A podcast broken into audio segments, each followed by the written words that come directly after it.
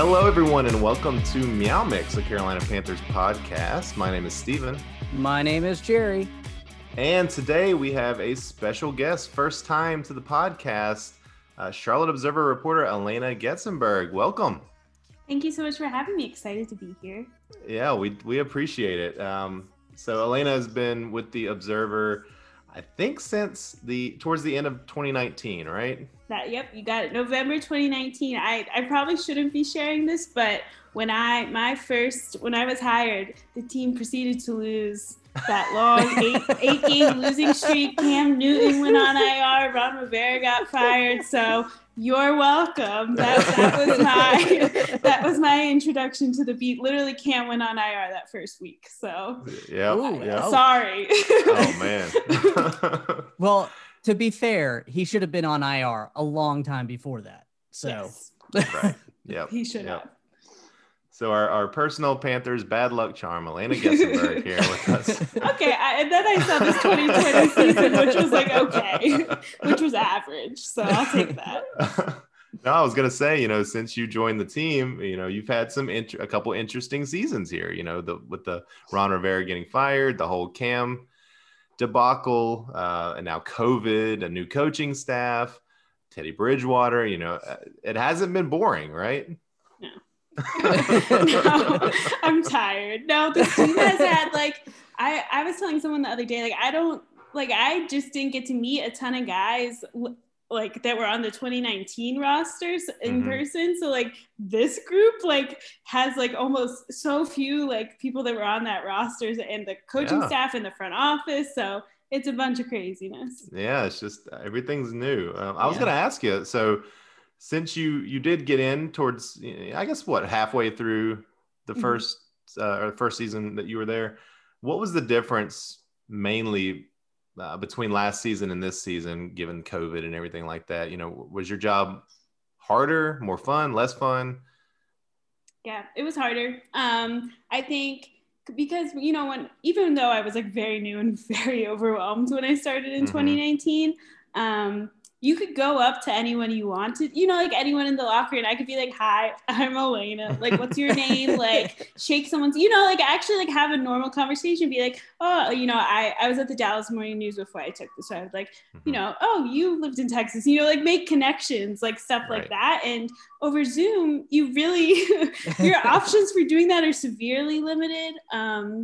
So that was a big challenge, which is kind of, one-on-one conversation and actually getting to know a human being made it very difficult. And also with the new coaching staff, you would love to I didn't realize this before 2020, but there's a big difference between having an in-person press conference where you can make real eye contact with someone and Zoom, because I could be looking at whatever, right? It's just a whole different thing. So it's definitely harder, but it was an interesting introduction, I would say, and I feel everything else from now on will be easier.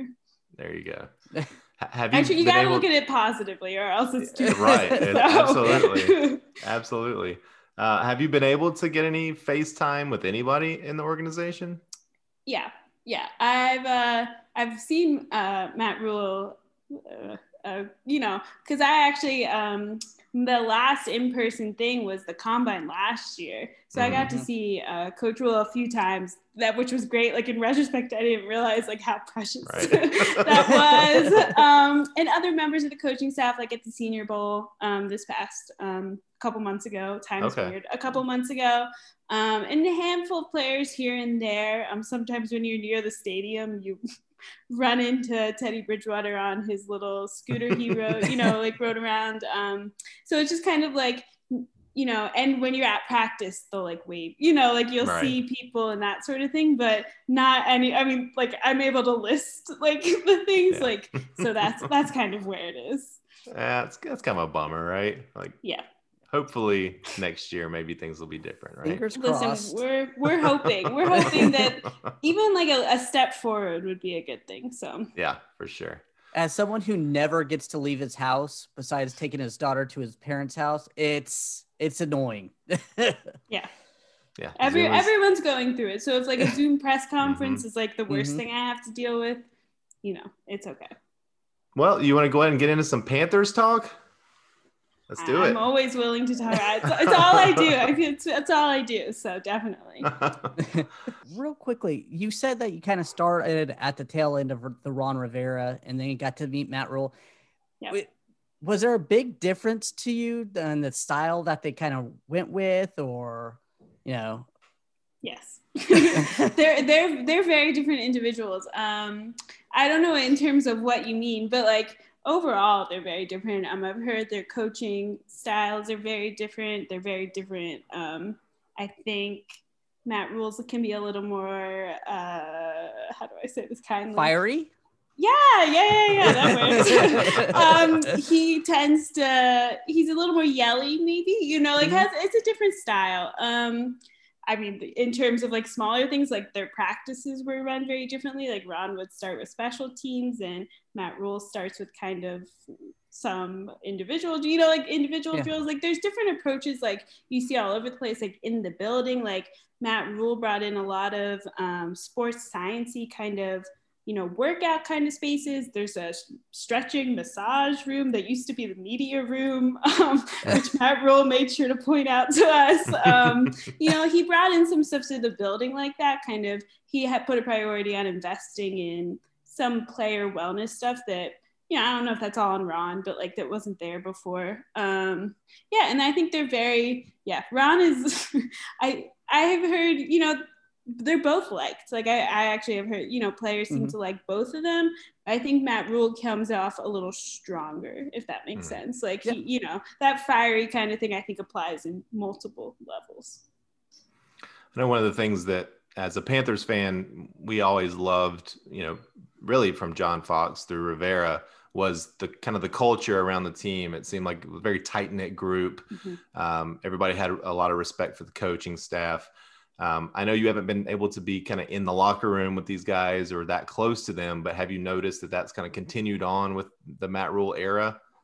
Yeah, I mean, I think it's a little different because when we, you know, Ron Rivera built, and it should be, Ron Rivera built something over a about 10-year period that, you know, they had success. He was able to build kind of, you know, what he wanted to. And I think from what I've heard and like based on what players say, like, now I think they, you know, the ones who are still there, like have bought in to what he's saying. But like Matt Rhule said this during like the year, like it took these players some time. It was not immediate, the buy-in. I mean, I'm sure he brought over a lot of guys that he coached in college. It's not a secret. So I don't think it took those guys this long, but I think some of the guys who were newer to him and to his coaching staff, the beginning of the season, not everyone was bought in. That's not a secret. It took time. And like, I think we saw that with the defense, like them not really listening to what they were supposed to be doing, you know, or things weren't going right on who's to blame for that. That's a conversation for another day, but you know, it took time to buy in. But I think you do see players now, like they're on the same page and they understand what he's doing. So I think going forward, we'll see more of that kind of structure being built in terms of this program and what they want it to look like. Okay. Nice. Now it takes time. Yeah. Now with free agency in full swing, the Panthers have added a few offensive linemen, Cameron Erving, Pat Elfing, and John Miller today. Do you see them kind of going back into that well, as I am not very happy with those signings? I like John Miller, but the other two I was questioning. Yeah. Fair.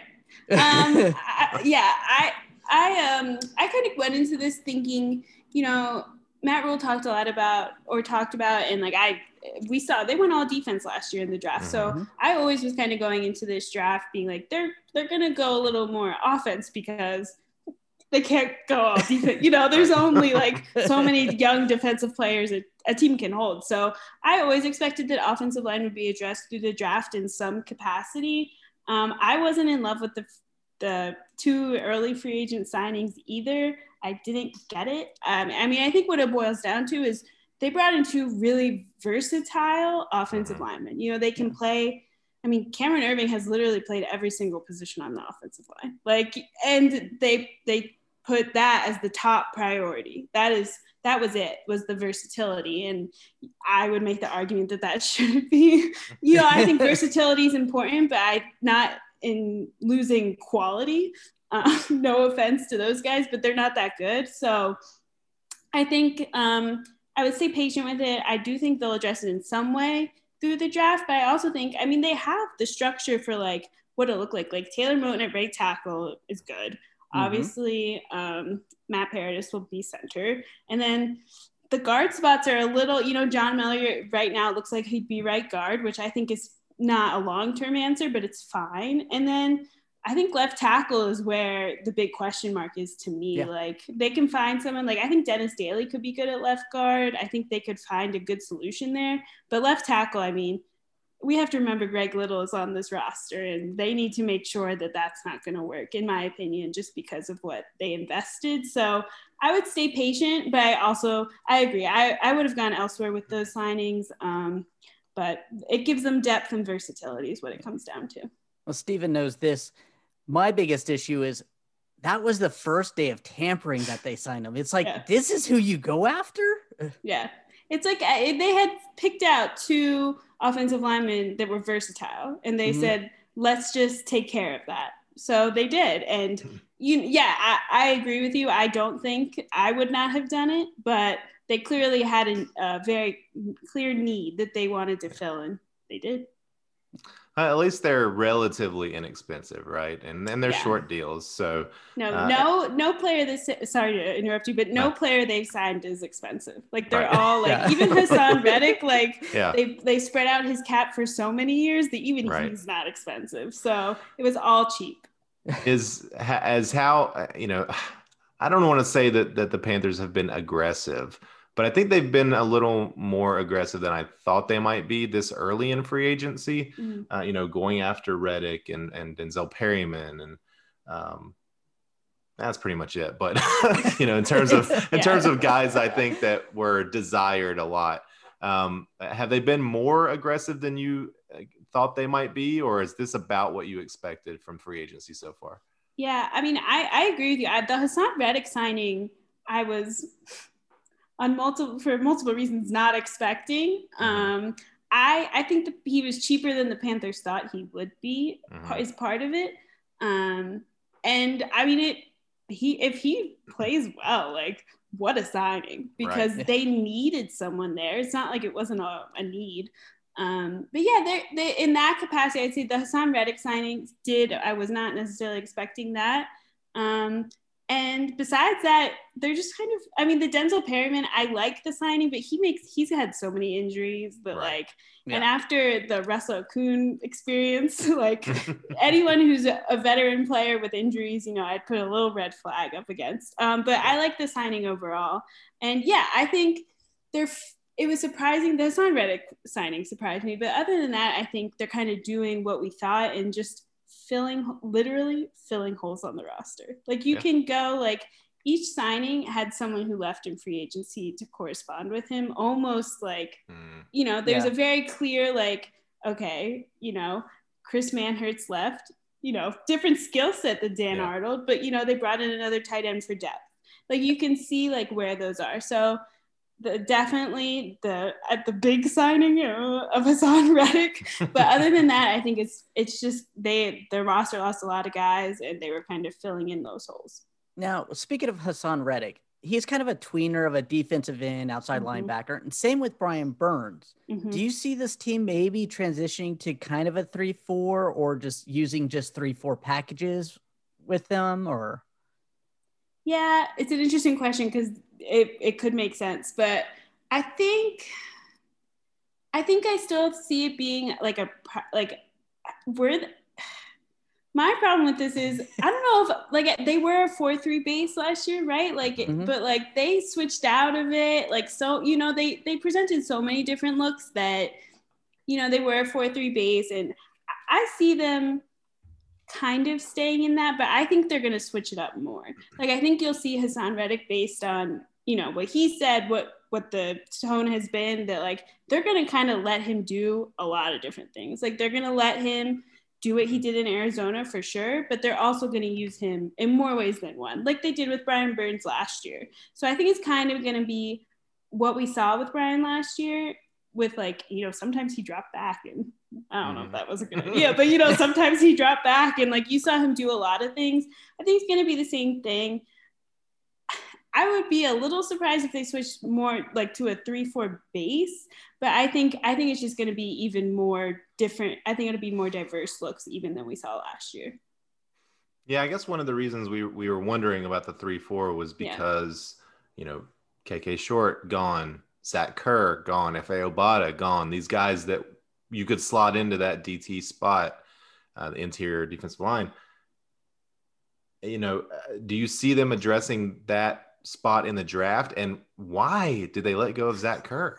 That's the existential question. One thing I will say on the defensive front while we're talking about that, we also saw a lot of like 3-3-5 left, you know, like we saw a lot, and I wouldn't be surprised if it's like, you know, it's going to be a mix of all of those in my opinion. But the Zach Kerr thing, people are really bothered by that. And like, I get it. Like, I would not have released him either. I was surprised when we found out. I think it's a couple things. I think he's older, and he wasn't – I still have mixed feelings about it, so I'm trying not to let that impact it. Sure. I would not have done it because the depth there to me is concerning. And – I think an explanation of it could be that they're moving away from that more like, you know, we're going to have a 4-3, like it's going to start. Like, I really do think it's going to be like calling it a 4-3 base, like it's so loose to me, because I don't think we're really going to see like a traditional, how often you're going to see like a traditional 4-3 next year, I think is a big question mark, and maybe contributed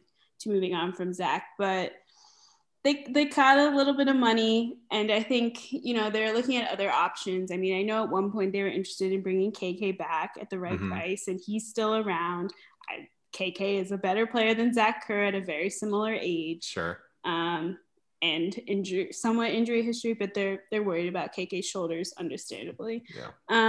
So I think it came down to saving a little bit of money, and that he didn't fit maybe with kind of the defense they're moving more towards, which is less of a traditional 4-3, and I think Zach Kerr more fits to that, and he's a little slower, so I think that contributes in. I would not have done it, and I do think they'll address it. They don't have like another 3 technique defensive tackle, like not one that like they really don't. So I do think they will address it in some capacity.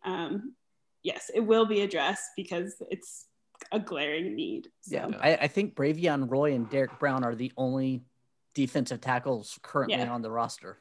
It's, and there's one other guy, Mike Panis, whatever his last name is, who was like, it was a practice squad guy. So yes, those are the only guys. And Bravion is not. He's more of a no. You know, like he's not like a. Yeah, it's a desperate need, and they will address it. The Zach Kerr thing, I did not agree with at all. So I'm here with you. I thought it was stupid, but it's just such a small amount of money, you know, 1.3 million that they cleared. And you know, I was just like, who out there could they sign for 1.3 million? That would be, as you know, and Zach Kerr wasn't lighting the world on fire or anything, but he was serviceable. And I thought he stepped in fairly well for KK. Yeah. Another departure that bothered me was Efe, and maybe because I just like Efe as a person so much, and I love his story. As you should, just a great individual. Yeah, can't say enough good. He's amazing. I really like him. And the deal that he signed, I guess today, right, with Buffalo, also seemed pretty inexpensive. And I know the Panthers don't have a ton of money, but it seems like with all these voidable years and everything, that you can make room for a smaller contract like that. So do you have any insight on why they decided to go a different way? They tried to cut him last year too. Like, I just, you know, why don't they like Efe? What's wrong with Efe? Not like Efe. When they cut him last year, it was a risk. It was kind of like a risk reward move. They had every intention of, when they cut him, they had every intention of bringing him back and crossing their fingers that no one picked him up. It was more like a transaction where they crossed their fingers and it, for them it worked out, but like it may not have, but that was not the intent there. This year, you know, I was kind of you know, I would have done everything in my power to re-sign him as well. I would have tendered him if I was the Panthers. I think it's a couple things. They did offer him. It's not like they didn't want him. They did. There was a offer. There was a they gave him what they thought. Ultimately, it came down to, you know, whatever. It was not the value. I guess their value of Efe is not what Efe's value and his new agents. That he just, you know, keep that in mind. His new agents, how they viewed what he could get, right? So it just didn't match. And the Panthers ultimately, like, they didn't want to overpay for what they viewed. And it's hard. And I think, you know, I think a lot of how we view Efe is from his story and like all that. He also had a good year last year. Like I thought he improved, and I liked him as depth on the roster. But I think, you know, the Panthers are kind of sticking to this thing where if their value of someone isn't what the contract is, then they're showing this offseason that they're not going to pay it, right? They're not. I mean, we look back on those Dave Gettleman years. I don't know if those are, I hate to bring that back, but like when I was learning about, like, he got so much crap for overpaying in that kind of situation when like it wasn't there. So it seems like, you know, from what we're seeing so far, this front office is kind of doing the opposite, where they're like, you know, we view you at this salary, and clearly, I mean, they weren't willing to pay a certain amount, and that was that. So less emotions involved this time around. Now, I would be a terrible GM. I would be like, you're a great guy. Me too. Whenever I think about making those hard decisions, I'm like, thank God I'm not a GM. Right. I'm so indecisive. Like, it'd be so bad. Do you think Scott Fitterer is having a lot of input on these type of things? Like you said with Obada, this is what we think he's worth, either that or he can go test the market. I think it's a combination. I think Matt Rhule will always have his hand in these kind of decisions because it's Matt Rhule's team and it's Matt Rhule's organization right now. Matt Rhule's the Panthers.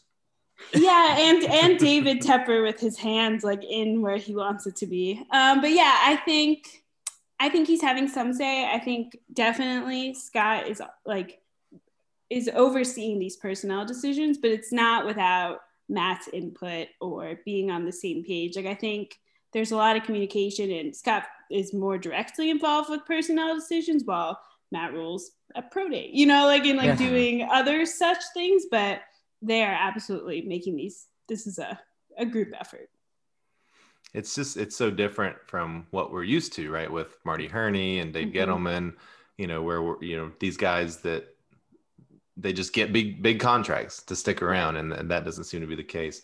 I would also say one other thing to put with like the contract. Like right now, the Panthers have a ton of cap space, and a lot of people are like, oh, why is, you know, like, and I think there's a few things. Like, I think they're anticipating paying a first round pick a significant amount of money. Take that for what you will. You know, if they're trading up, that first round pick is going to need, you know, they need a bigger contract.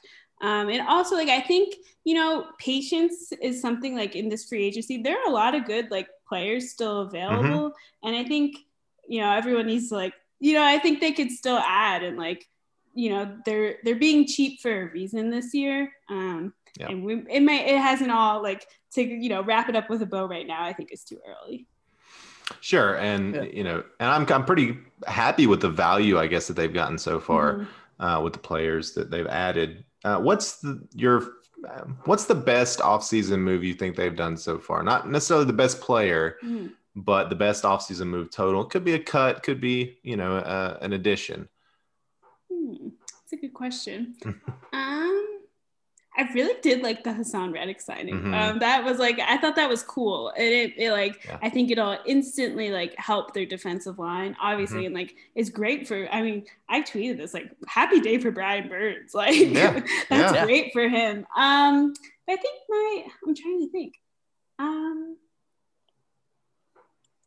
You know, this was kind of smaller, but like, I thought restructured, this is like super small. Like, they restructured Christian and Shaq's contracts. And I thought that was really interesting because, you know, we're hearing all this talk about Christian being part of a potential trade with for Deshaun Watson or for whoever. And when you push the money back like that, it makes him much harder to trade. Mm-hmm. Like, he's almost like, you know, like, yeah. And I didn't really think they were ever going to, you know, yeah. It seems like a bit of a reach. It makes more sense to trade a young defensive player, in my opinion, if I was the Houston Texans, or the Seattle Seahawks, you know, like, should we make a list? But I thought that was interesting because it showed, like, a few things. Obviously, Christian's still getting paid what he would have gotten paid otherwise, but it showed kind of this front office being a little more flexible. You know, like, mm-hmm. Scott Fitterer is going to kind of bring over, I mean, a lot of front offices do it, but, like, I just thought that was really interesting. That was probably my most interesting one of the offseason. But yeah, I mean, I think overall, I like, what I would say was my favorite was what they've done. I know, despite moving on from Efe and Zach Kerr, I like what they've brought into the defensive line, I would say. Like, I think those additions, like, I liked bringing in Morgan Fox. Like, I thought that was smart. Yeah. I liked, like I said, Haason Reddick. So I think what they've done and, like, what they'll continue to do on the defensive line, I thought those were some really smart pieces. Yeah. Now, you brought up the name Deshaun Watson. We got to talk about this. Who? What about him? It's not like this podcast doesn't mention him every episode lately. I can't imagine why. Yeah. Is there an actual possibility that they're still going to go for him at this point with all these lawsuits? Okay. Yeah. Not even a hesitation. I think where that stands. I mean, I think we're kind of where the teams that were interested in Deshaun, like, there's a bit of a pause, right? Like, I think that's the best way to describe it is today, like tomorrow, like watch now, someone's going to trade for him tomorrow. But like, I just think we don't know, like nobody knows kind of where this stuff stands. And it's a very serious thing. And like, if it's true, then, you know, and if it's not true, it's also very serious because these are serious allegations against a human being. So I think it's a little bit of a pause, but I don't think it's going to right now where we stand today. And that could change very quickly. Yeah. But like, I don't think we're at the point yet where a team, like someone who is so interested, like the Panthers, is going to be like, we are absolutely, like, we're like, he's off the list. Like, I don't think we're there yet. But it complicates things more so because of the draft. Like, that's to me where the complication comes in because, you know, the Panthers have to decide if they're going to wait. This thing could play out for months. So you kind of have to decide where you are with that. And I think as we get closer to the draft and these pro days finish up and they see everyone in person, maybe we'll get more of a sense of how patient they're willing to be. And if the Texans – get a little, you know, start answering phone calls, which they're still not. So I would say it's at a pause, but it's not like a X because, I mean, if a team traded for him right now, oh my God. So I think we have to everyone needs to let it play out a little bit is what I would say. Yeah, I guess the draft would pretty much be the deadline, right? Because the Panthers are, there's a lot of quarterbacks that the Panthers seem to like in the draft. Yeah, you would think. We'll see. I mean, well, it'll also be interesting to see if the draft spurs the Texans, you know, like, and it's also a deadline for them, right? Because they would need to figure out what they're doing at quarterback. And is it Tyrod Taylor if Deshaun's not? Right. Which I thought people made too big of a deal about the Tyrod Taylor signing because the Texans didn't have another quarterback on the roster. I just needed to point that out. But it's really bothered me. But yeah, but I think, yeah, it's going to be interesting. That's definitely a deadline in some capacity. But I also think this has put like it just complicates things, I would say. It hasn't canceled stuff out yet, but it definitely makes things more complicated. Now, you mentioned being at the pro day. Was there anybody that you could kind of see the coaches like really gathering towards or talked highly of or? Oh, at the Senior Bowl? Well, I mean, Matt Rhule really likes Mac Jones. Like for whatever you want to say about actually drafting him, like that's not even what I mean by this, but he likes Mac Jones, like as a human and as some of his qualities, like as a leader and all that. I'm not saying they're drafting him, but like, but there's definitely qualities. I mean, Matt Rhule also like tried to get him to come to Baylor. Like, he's known him for a bit and about him. So that was interesting. I mean, I think one guy that Matt Rhule really talked up after was Richie Grant, who's like his safety, who's like amount people have talked about him since has like really skyrocketed. That was someone they really liked. But I think the big takeaway from the Senior Bowl was like, whoever they picked from, they're gonna take some guy. I mean, the history shows they will take someone from that, but like, I can't believe some teams turned it down, because like they really like, they were in love at the Senior Bowl, just like getting to see these guys in person. So they will absolutely take someone they coached at the Senior Bowl. And that was the big takeaway though, was that they got to see these guys up close and personal, and Matt Rhule was in heaven. So should we look into the fact at all that they did not attend Mac Jones's pro day? And I think he's got another one coming up, right? Yeah. So he's throwing next week. Okay. However, it is the same day as Justin Fields' pro day, and there is evidence, and it would not, I will say this, it would not be surprised to see Matt Rhule at Justin, at the Ohio State pro day. I read a little bit into it, but I wouldn't like overread into it, if that makes sense. Okay. I think there is a reason for teams not to show all of their cards, because you don't want the other teams to know, where your draft board is exactly. And they've seen a lot of Mac Jones. So, like, right. I do think it's interesting, and it's absolutely – they could have sent Joe Brady, who has – this is what's more interesting about it to me is Joe Brady wasn't there, and he wasn't at the Senior Bowl because he was dealing with COVID protocols. So if he's not – that's more – I would keep an eye on that. If he's not at – the pro day next week, then Joe Brady will not, I mean, outside of like playing out, he didn't play when Mac Jones was playing. I take it back. He will have not seen Mac Jones throw in person. So that's kind of a little more interesting to me. And I wouldn't, as I said, wouldn't read too much into it, but it doesn't not, it means something. Like, I think it's interesting, and because they're going to be at these other, they're going to be taking a look at these quarterbacks. So it's interesting that they were not there. It's no secret they plan on upgrading their quarterback position. Yeah. What do you mean they love Teddy Bridgewater? Well, we can tell. Yeah. I was curious to see if you had any, insight into why the Panthers seem to be in on the Chris Carson deal. Like they seem to really want, or I guess they made an offer, or they at least were in talks with him, yet they let Mike Davis go. That those two things don't seem to make sense to me. Any thoughts on that? Yeah, I mean, I think they were expressing interest in Chris Carson, but I don't think that means they were like, oh my god, we're gonna pay anywhere close to what the Seahawks were willing to pay. I mean, Scott Fitterer has that Seattle connection, and I think we're gonna see that, like this Temple one, continue to be a part of the Panthers' lives. I mean, I think sometimes when teams express interest in all that, I wouldn't read too much into it. I mean, they do need a backup running back desperately.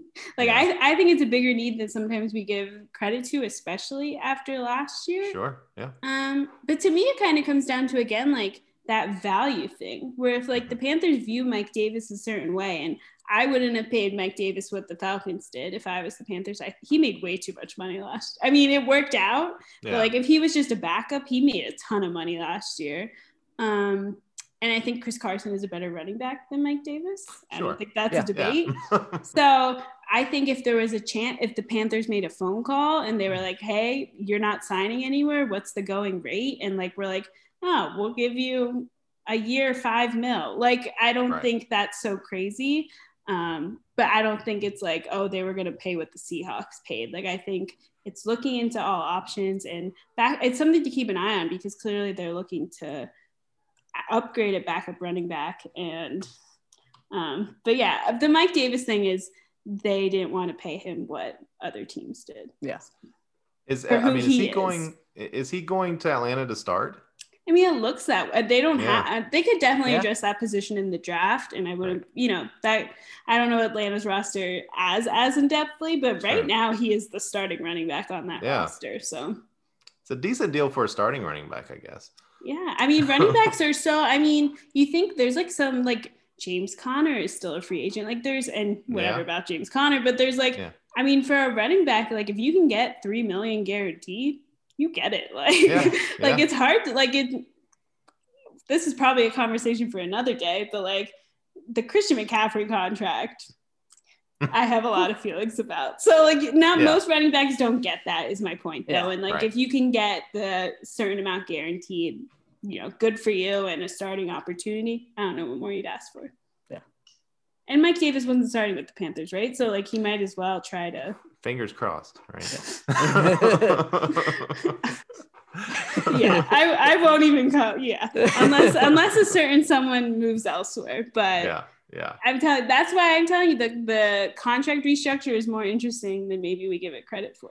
No, I hadn't even thought about that, but you're right. I mean, that makes him harder to trade and it pushes back more dead cap on their So just something to keep in mind. Thinking about the draft, Alaina, do you have a ranking of quarterbacks that you think either the Panthers are, you know, their Panthers rankings or even your rankings if you're not sure what the Panthers are thinking? It seems like it's Trey Lance at the top, but do they like Fields maybe more than we give them credit for?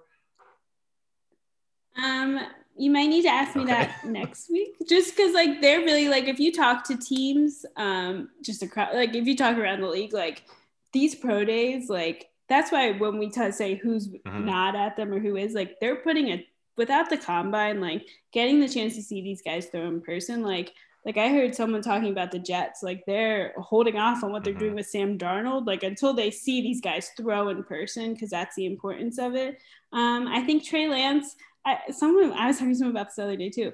Pro days make a quarter, like everyone looks good at their pro, like who comes away from their pro day and we're like, his stock went down a little bit. Like it's very rare. The pro day tends to like, unless you've like run a super slow 40 or something, you're like a quarterback, you're like, oh, his throws look great. Like he looked fabulous. Like, so I think Trey Lance had a great pro day. Like he did. And the Panthers were there. And I do think, you know, there is interest there.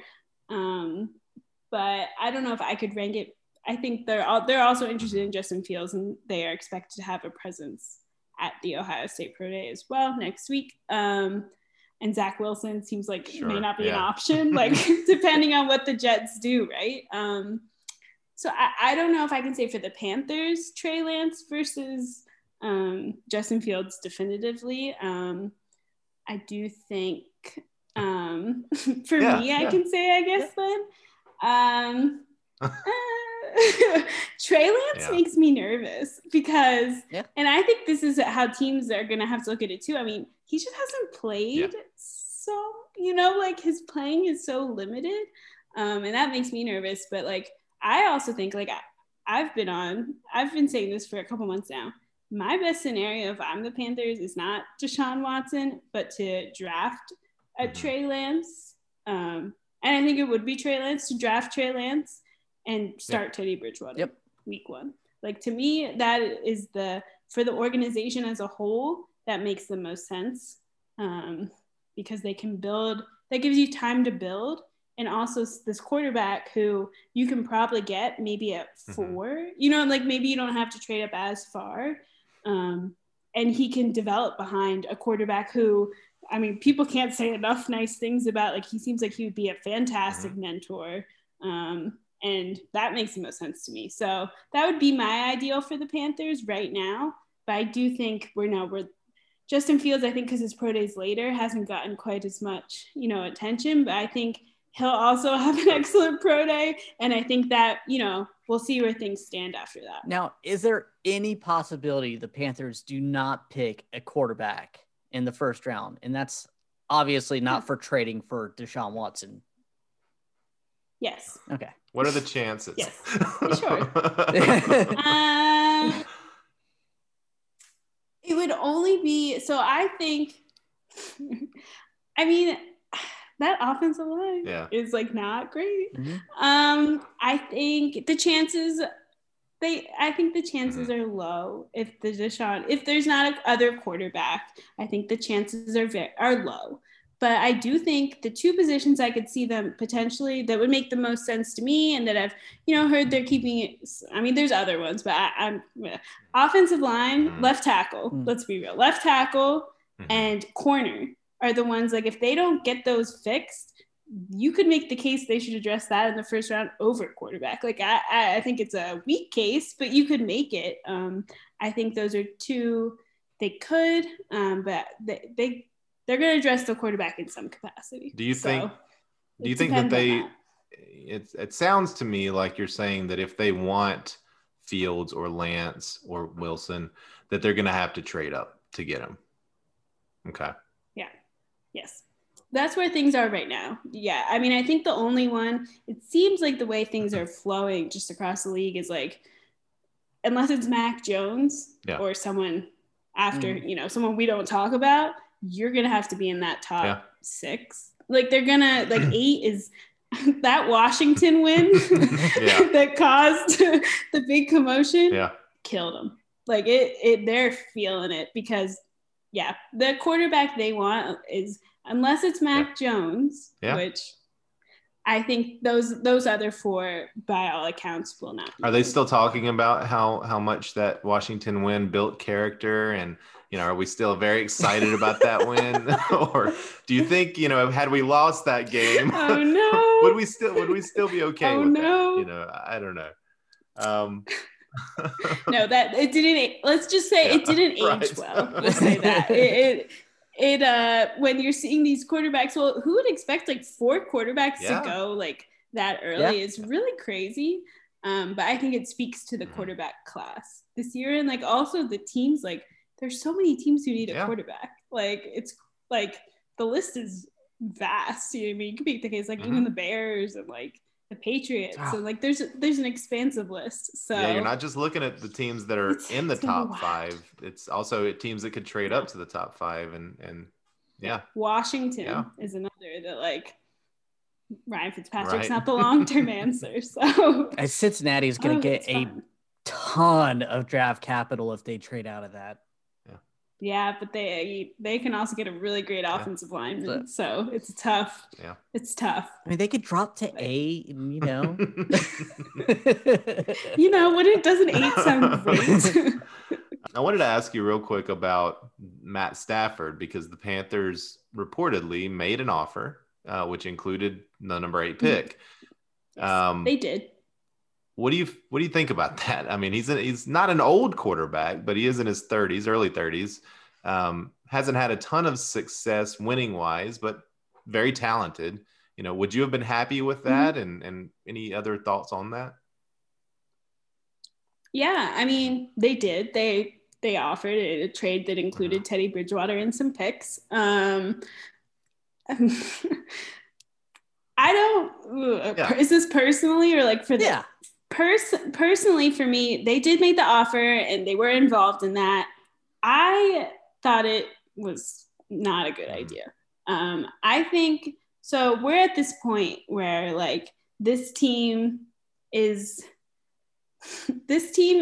had heard so much. They're rebuilding. They're building. They're adding pieces. This is going to take time. Be patient. This is the process. All these words, and then to go after Matthew Stafford, who is at the end of his career, right? He's at the latter half of his career, certainly, probably the last quarter, didn't fit to me. It doesn't, like, this team's in two places. They're building, right? They're rebuilding this roster. They're also desperate for a quarterback. Some of that doesn't align. Like, that it doesn't all mesh. Like, Matthew Stafford, solid quarterback. He would make this offense better. He would be better than Teddy Bridgewater. I don't think that's like that controversial to say, but like his age and where he is in his career, to me, like, if I was Matthew Stafford, I'd be like, I'm not going there. Like, why would I do that? Like, I don't get it for him. I didn't get it. I understood why. It's because they were so quarterback motivated to get someone new, and he was a good, viable option. But it just shows to me like this team kind of being, rebuilding, but also like desperately wanting a quarterback is kind of how I view it. With them being so desperate and open about desperate to upgrade the quarterback position, do you think there's any resentment that's going to happen or anything that's going to happen when Teddy Bridgewater comes in next year if he's on this roster? Yeah, I mean, I think Teddy Bridgewater is a better person than I am because I would be – I'd have a lot of feelings. The Panthers made the mistake of signing him. You know, that's not on Teddy Bridgewater for taking a good deal with an offensive coordinator he's – you know, like that he knows. Like, that's on the Panthers. I think, you know, if Teddy's still on this roster and – you know, if he's on this roster, he's at least in the conversation for starting early in the season. I think he'll be okay. Like, I think he'll come in and do his job. And, like, you know, it doesn't do him any favors to come in pissed off and, like, playing poor. You know, like, that doesn't do anything for him. So I think, like I said, I think he's a better person than I am. And he'll come in and, you know, he's dealt with a lot of crap in his career. And I think – by all accounts, like, he'll be okay, and like everyone's like, oh, he'll handle it fine, but like it doesn't make anyone happy. I mean, they told him that he was offered in that Matthew Stafford trade, so he's not like gonna come in like thrilled, but I think he'll be okay. And you know, even dating back to last year when they signed Teddy, you know, that to Jerry and I was a surprise because, as you said, David Tepper had been very clear about, we want to build long term here. We want a sustained, you know, he wants to get out of the mediocrity. And then they go and they sign a quarterback for $20 million a year when, you know, we had Kyle Allen on the roster and Will Grier and, you know, guys that could have started, you know, especially if you're looking to build, you're not looking to win right away, or you're not expecting to win right away. Or draft Trevor Lawrence like we were hoping. And then this year they make this offer, and it sounded to me like it was pretty far down the road for Matt Stafford. Like, I heard that they were drawing up physical, you know, appointments and things like that. I don't know if they were that far, but that's what I heard. So what are they doing? Like, you know, do they want to, I mean, obviously you always want to win, but is the plan still to slow build this thing and build a consistent winner, or are they trying to jump the gun a little bit?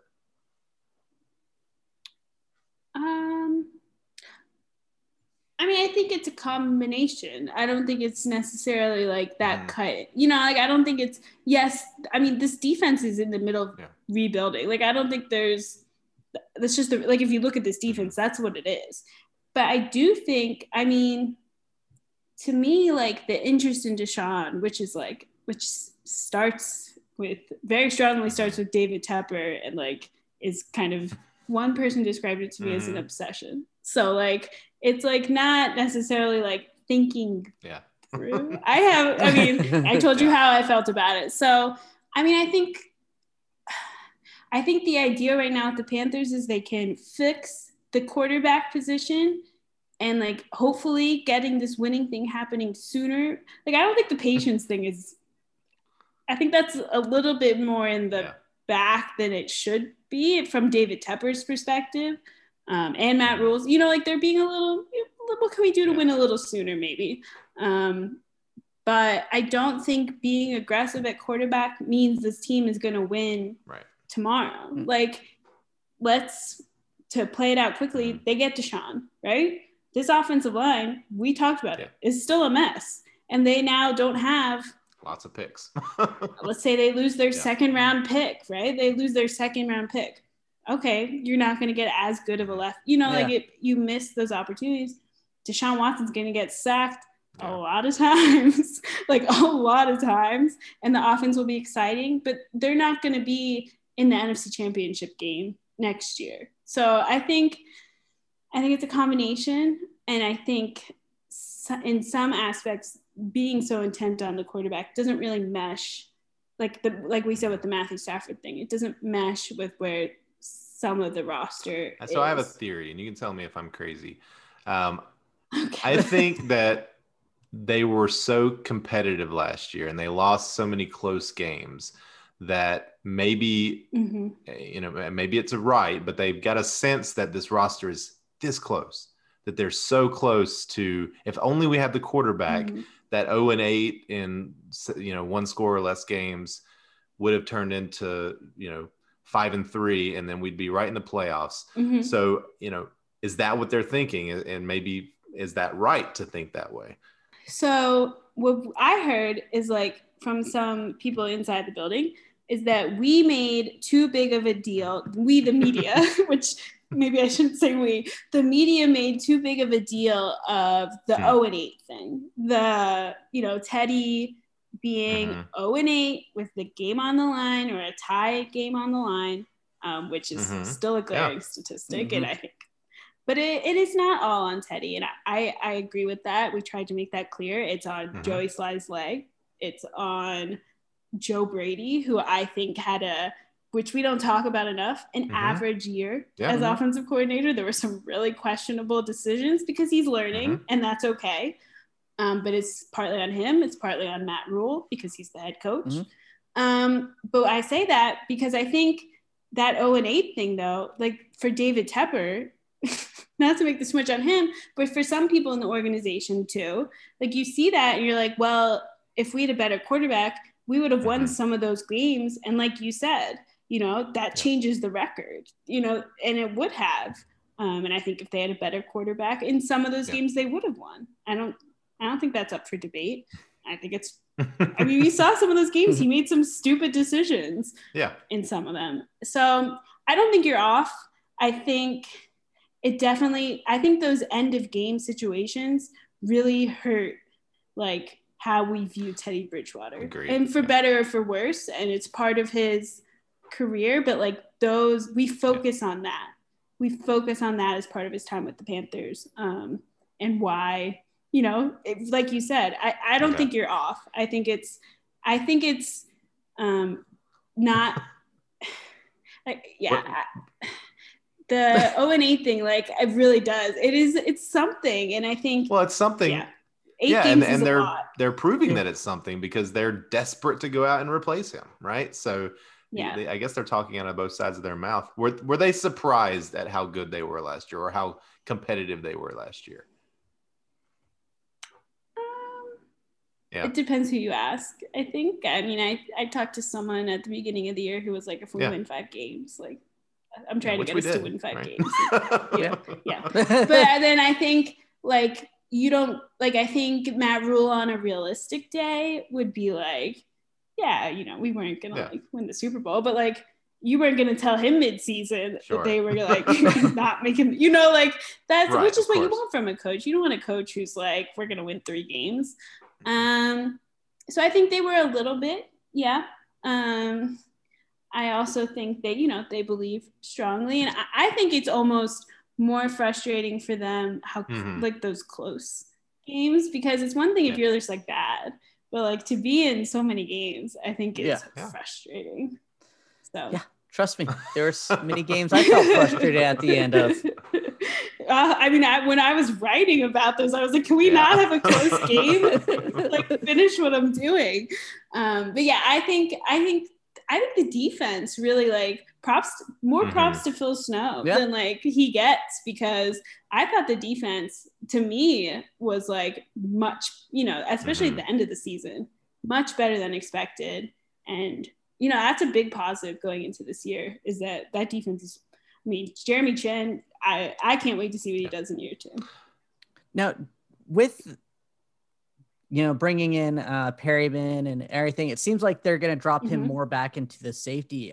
Do you think that's going to actually affect the way he plays? Because he seemed to be really good kind of in that linebacker spot of getting to the running backs and, you know, making those quick plays. Yeah, I think he will. Right now with how the roster is, I think he will be more in that safety spot. And their whole thing the whole time has been like, well, it depends on who we add and like what we do, but it will, like Phil Snow said it, like it'll lengthen his career if he's in that safety role. So I think that is, you know, that's part of their intent, and we're seeing that play out in free agency. I think he played really well in that linebacker role, but I don't think, like, when we see Jeremy Chinn's going to be playing more safety, like, it's not like he's going to be sitting, you know, like he's not going to be sitting back there play after play. Like, I think they're still going to move him. I mean, they're going to move him around a ton. They're going to, you know, he's not going to be like predictable to be in one spot. Yeah. So I do think it'll change his approach though. And I think he's going to have even more learning to do. But I don't doubt they wouldn't be making the move if they thought he couldn't play as well or, you know, be successful at that spot. He's too important to what they're doing. Yeah, the lengthen his career thing, I don't know why it sort of hits me the wrong way, because it, to me it sounds like, all right, we're going to put him back there to be safe, right? We don't want to hurt him. We don't want him in on too many plays. Like, but that's what he's great at. Like, you know, being right there, he's diagnosing plays, he's getting in there. You know, so yeah, I guess I was a little concerned, like, is he just going to be back there where Trey Boston was and just kind of hang out and, you know, whenever a play comes to him, that's where he is. Is that wasting his talent? To me, that would be wasting his talent, but. Yeah.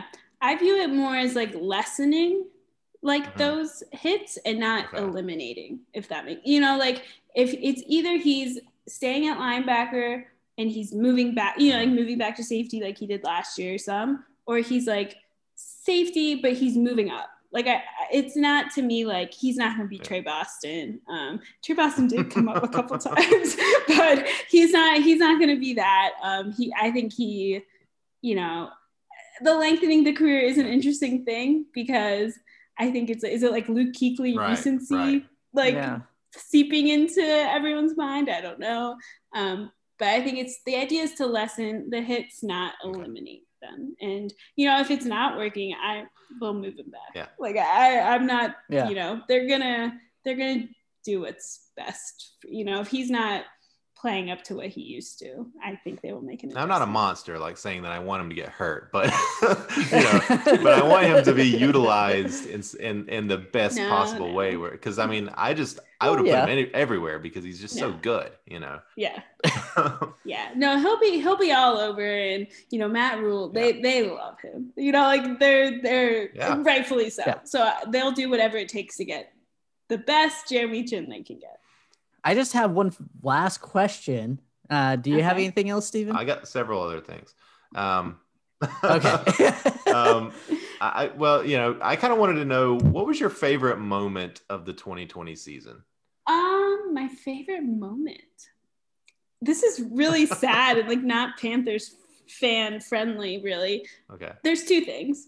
Going to that stadium. I went to that stadium in LA and covered that game. Yeah. The stadium's awesome. Yeah. It's so cool. So if that was like a personal, like, and to play in it, like, I can't imagine, like, it was just when things are back to normal, highly, highly recommend. It is beautiful. It's like inside, outside. It's amazing. That was really, it's like, it like takes your breath away. It was awesome. The other thing was being in, again, this is not like cheery, but being in New Orleans, and they played, this was crazy because they didn't show it on TV.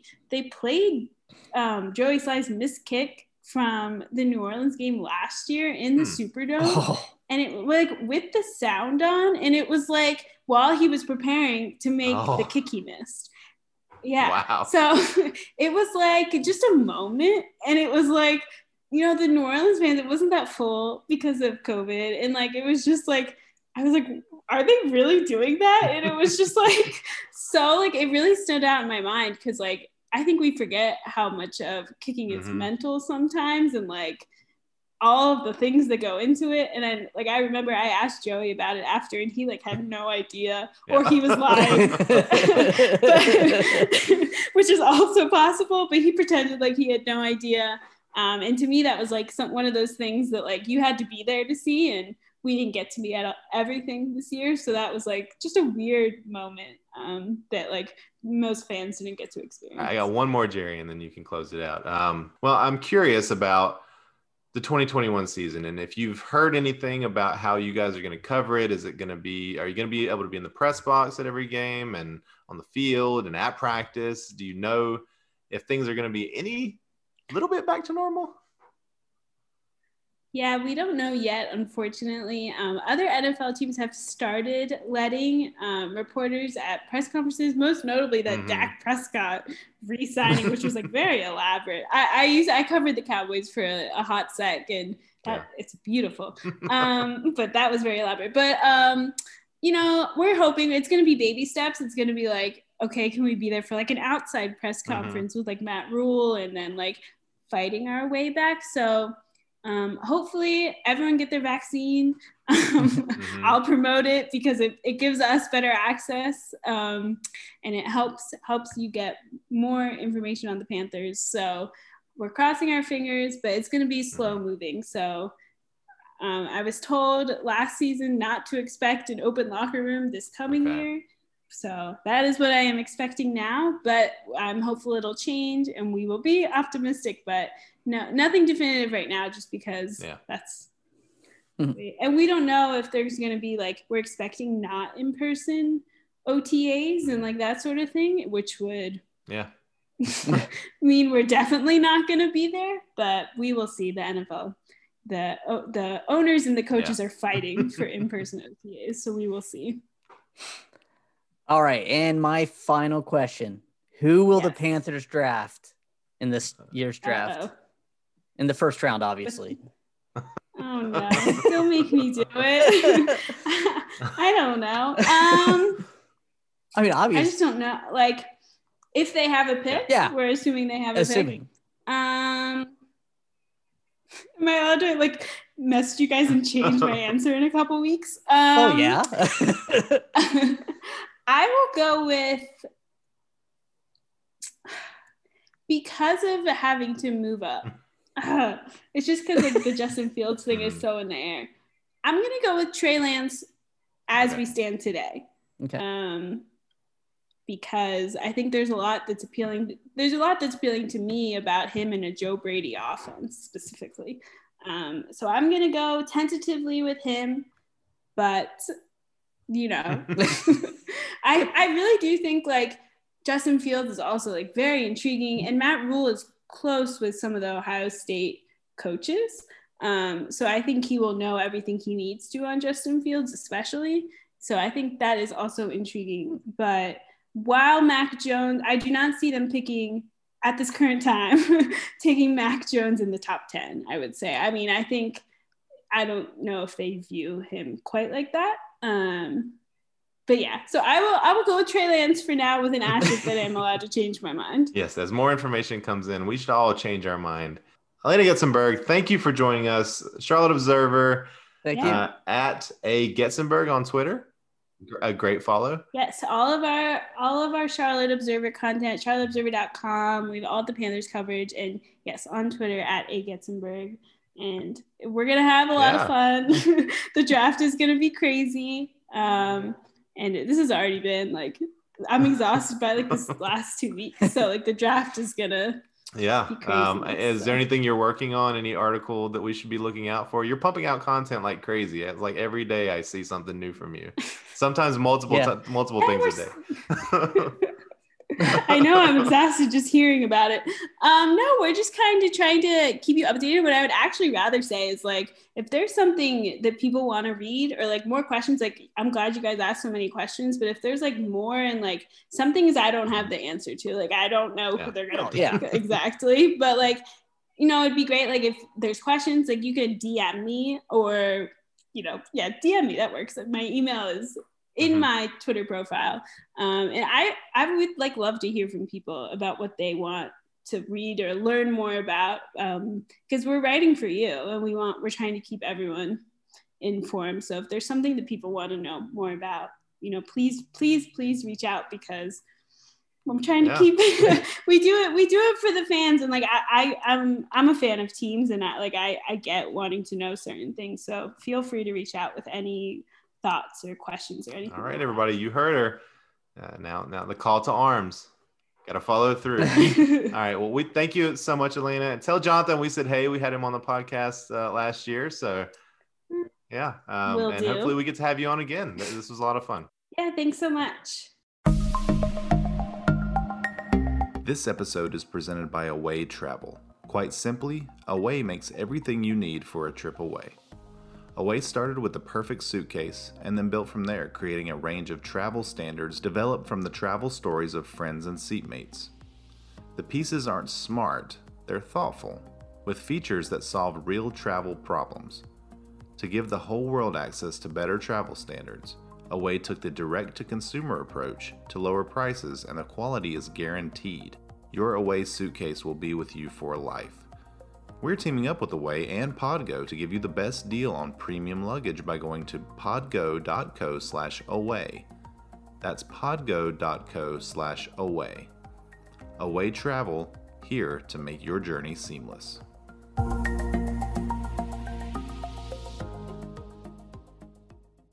Oh, before we end this episode, I have a name this player. Oh, all right. Let's do it.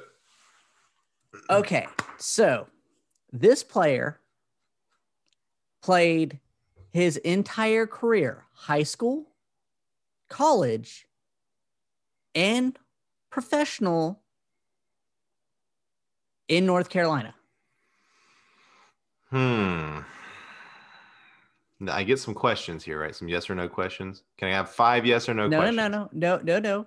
You get one hint after a 30 seconds. Oh, okay. Let's see. College, so he probably played. All right, I need a hint. Hoover. Oh, Brad Hoover? Oh. Yeah. Are you sure he played his entire career in Carolina? He didn't go anywhere? He played in High Point High School. He went to Western Carolina, and then he played only for the Carolina Panthers. I was thinking like North Carolina, Wake Forest, like a bigger, I wasn't even thinking Western Carolina. That's a good one. I like Brad Hoover. Yeah. Everybody likes Brad Hoover. All right.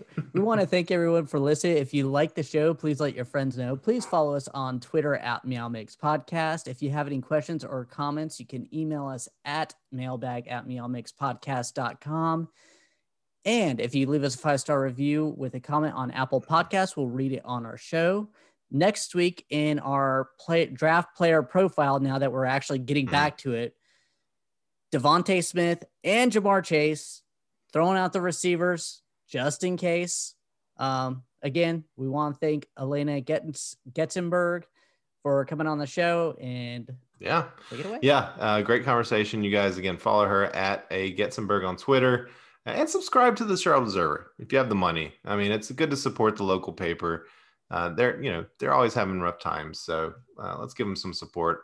Both Alaina and Jonathan are great reads on Charlotte Observer. So until next week, and there will be 2 episodes next week, 2 draft profiles next week.